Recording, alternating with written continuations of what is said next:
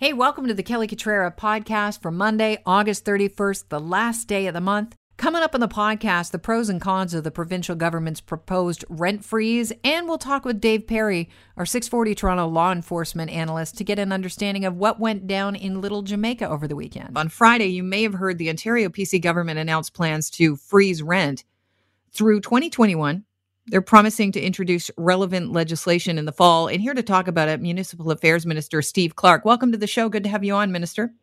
Kelly, thanks. Uh, thanks for having me on the show. Really appreciate it. Can you tell us what the broad strokes on the province's rent freeze announcement are?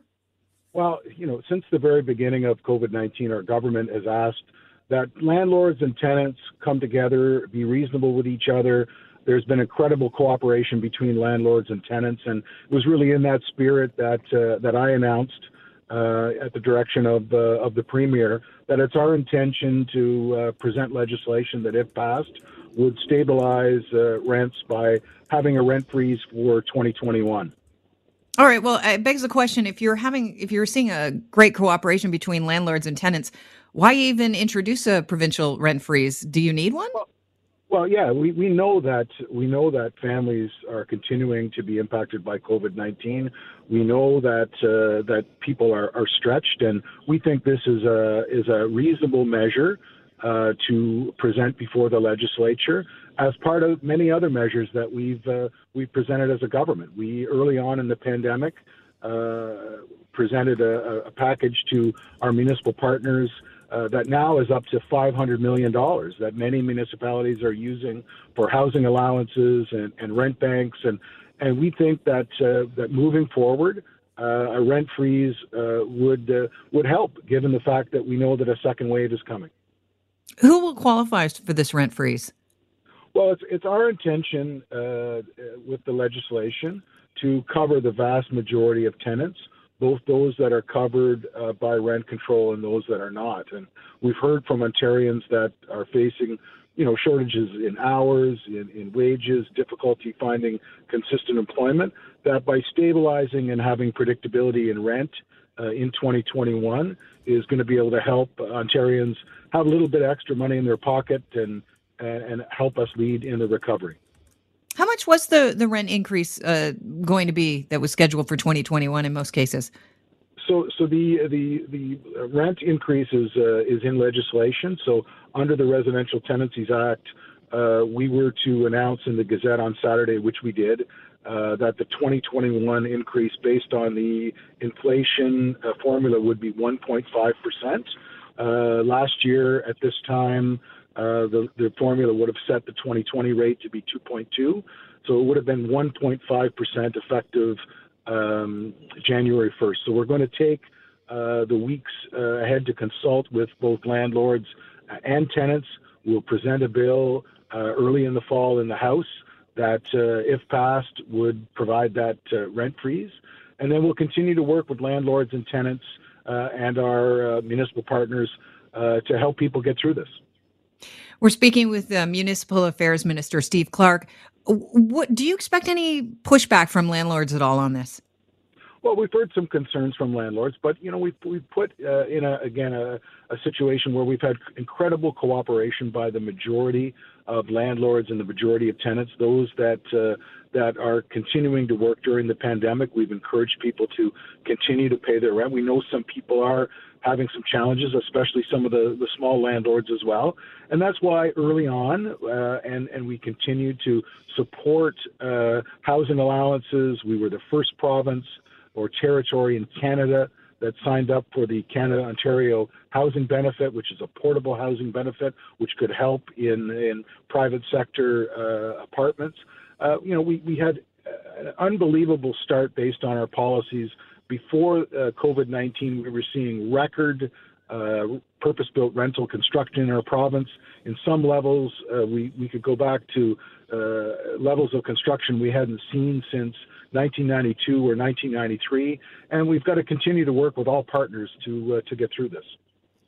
Some tenant advocates say that this plan will lead to more evictions, that a targeted rent relief program for struggling renters would have been more appropriate during the pandemic. Was a targeted rent program you know, relief program ever considered? Well, we asked uh, certainly we asked the federal government uh, whether they would consider doing a cost shared program like they did with the uh, commercial uh, tenant program. Uh, in, in, in, the absence of, of, federal leadership on that file, that's that's why we, uh, as a cabinet, have approved the 500 million dollars that's gone to our social service providers uh, to be able to create housing allowance programs, to be able to create rent banks. Many of those communities have helped tenants uh, through these programs, and we'll continue to work with our municipal partners to enhance those rent banks moving forward. Are you considering an eviction freeze? Uh, well, we, we early on did do an eviction freeze, and the attorney general uh, put a court uh, uh order in to provide the, the, the, the, freeze. That has since been been uh, been lifted by the attorney general. We're going to continue to work with groups. Our, our main focus today was to provide certainty uh, for renters. on January 1st of, of, of, 2021, and the rent freeze, in, in our opinion, was the best way to do that. Steve, I want to thank you for your time today. Thank you very much for joining us. Thanks, Kelly. Have a great day. You as well. That is Municipal Affairs Minister Steve Clark talking about this uh, legislation that will be introduced in the fall. It's uh, provincial rent freeze. Cole Webber is a community legal worker and tenant advocate. Why is this problematic to to you and other uh, tenant advocates? Given the social crisis that we're facing, this is not meaningful relief for tenants. Here's why. In Ontario, there is no rent control on vacant units. So this creates a financial incentive for landlords to push out sitting tenants so that they can raise rent on vacant units without limit. But how realistic is that actually uh, of happening? Because um, you know, when you look around right now because of Airbnb being, you know, new rules being put on Airbnb, there are uh, like there are so many rentals available in Toronto, and I would imagine if people, if this pandemic puts people farther and farther into a situation where they can't afford things, that landlords are going to have no choice. They're going to have to lower their rents. That's just the way it's going to go. You'd rather have a, a somebody renting your unit than um, them sitting vacant. So how realistic is it that we're going to see mass evictions here? Tens of thousands of tenants in Toronto have not been able to pay rent in full during the COVID crisis. We know that during shutdown alone, landlords filed more than 6,000 eviction applications at the tribunal to evict tenants. So we are staring down at an eviction crisis in the city of Toronto. And unless eviction for unpaid rent during the months of the crisis is taken off the table altogether, we're going to see unprecedented levels of homelessness and destitution as a result. Would you have preferred that the government kind of keep this under wraps until they had the legislation in and ready to go so that, uh, you know, tenants would be better served by a rent freeze? No, what we need from the government is for them to prohibit evictions for unpaid rent during the months of the COVID crisis and to extend an eviction moratorium during the pandemic. How realistic is that? I mean, this, this pandemic's still going on. We could be like years in. There are people that have, you know, purchased uh, rental units as, uh, you know, a way to actually, um, you know, that's their income. They're they're the average everyday um, person that wanted to put put some money aside and and get a, a rental property as an investment. How realistic is it to, to ask them not to not to receive any income for that investment, which they still have to pay money for themselves? The reality is is that in Toronto, the majority of rental units are actually owned by large corporate financial interests. So these are companies that have been making money hand over fist for the past decade as rents have risen exponentially in Toronto. So these companies are actually in a in a good position to forgive tenants' rent during the months of the COVID crisis. The, do you argue that moment, would make them a better corporate citizen? And it's and it is this is their responsibility at this point in time. Yes, they should be forgiving rent. Landlords who are so-called mom and pop landlords, who you know maybe just renting out their basements, if they are in financial trouble, they should be taking that up with their mortgage lenders, with their banks, with the politicians, instead of punching down at tenants who've lost their jobs. really i mean it seems it seems heavy-handed cole i got to be honest when you say punching down at tenants if i'm a mom and pa and i got somebody living in my basement and they're using some of the hydro they're using some of the the other uh, resources that i have to pay for monthly and they're not giving me any share of it to me that seems uh, that seems a little bit egregious i disagree i think that the stakes are. If they're struggling so as well, it's it's not. No, it's not the same thing because uh, a so-called mom and pop landlord is not in a position where they're potentially losing their home. Whereas how do you know is, if they've got somebody in their basement apartment? You can't know how much they're leveraged. The government has provided programs for mortgage holders to defer mortgage payments uh, there have been a number of programs available to, to mortgage holders, none for tenants. But they're ending soon.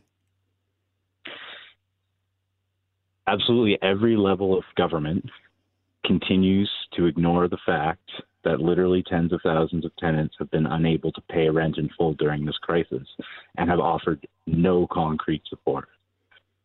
We are looking at an eviction crisis in the city, and unless eviction for unpaid rent during COVID 19 is taken off the table, homelessness is going to explode in the city. I appreciate your time, Cole. Thank you so much for joining us. Alrighty. No goodbye. I don't think Cole was very happy with me pushing back. I'm sorry, but these are the questions I'm sure that other people had that are listening to the program.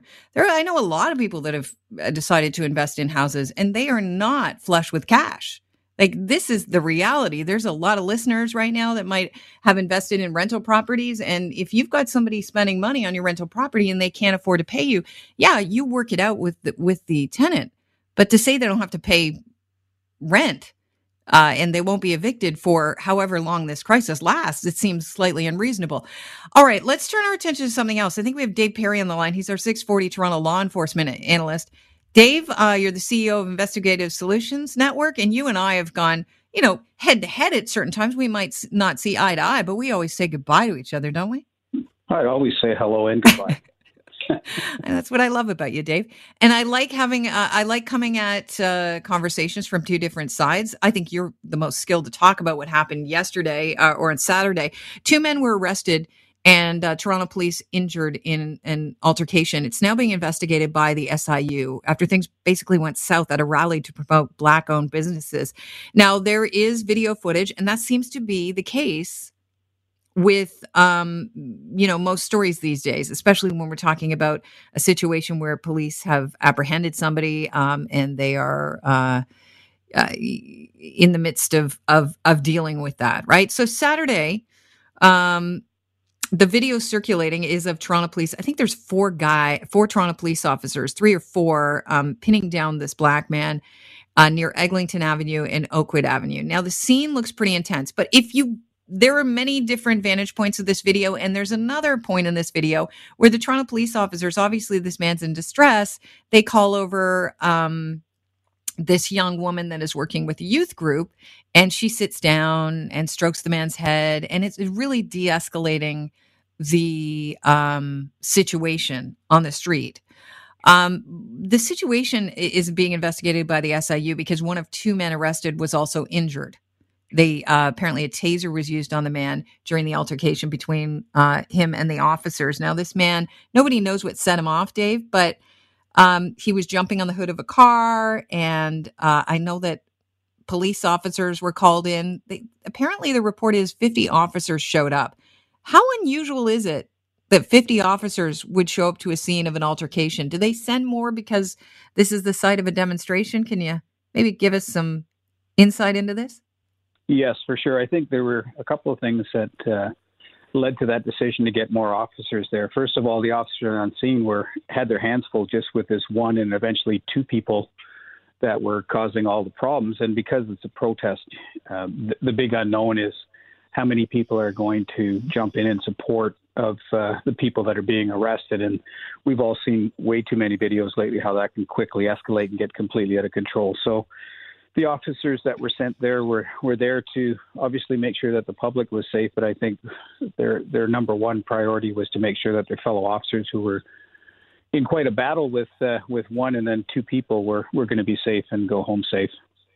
Yeah, the video is really confusing. You know, the the man that was on the car seems quite erratic, and people felt there was a mental health uh, component um, at, the heart of his behavior. Uh, and then there was another guy that came in and started striking that guy in front of the police. They had to tackle him as well. I guess these are the two men that were arrested. It looks extremely chaotic. There are people that were bystanders saying, yes, the police seem to handle things well. Other people took um, video footage that makes it sound like the cops were being, or makes it look as though the cops were being aggressive. But, you know, uh, that young woman from that youth led group that they asked to you know come over and sit beside him uh you know the the man that was down um being um apprehended by police mm-hmm.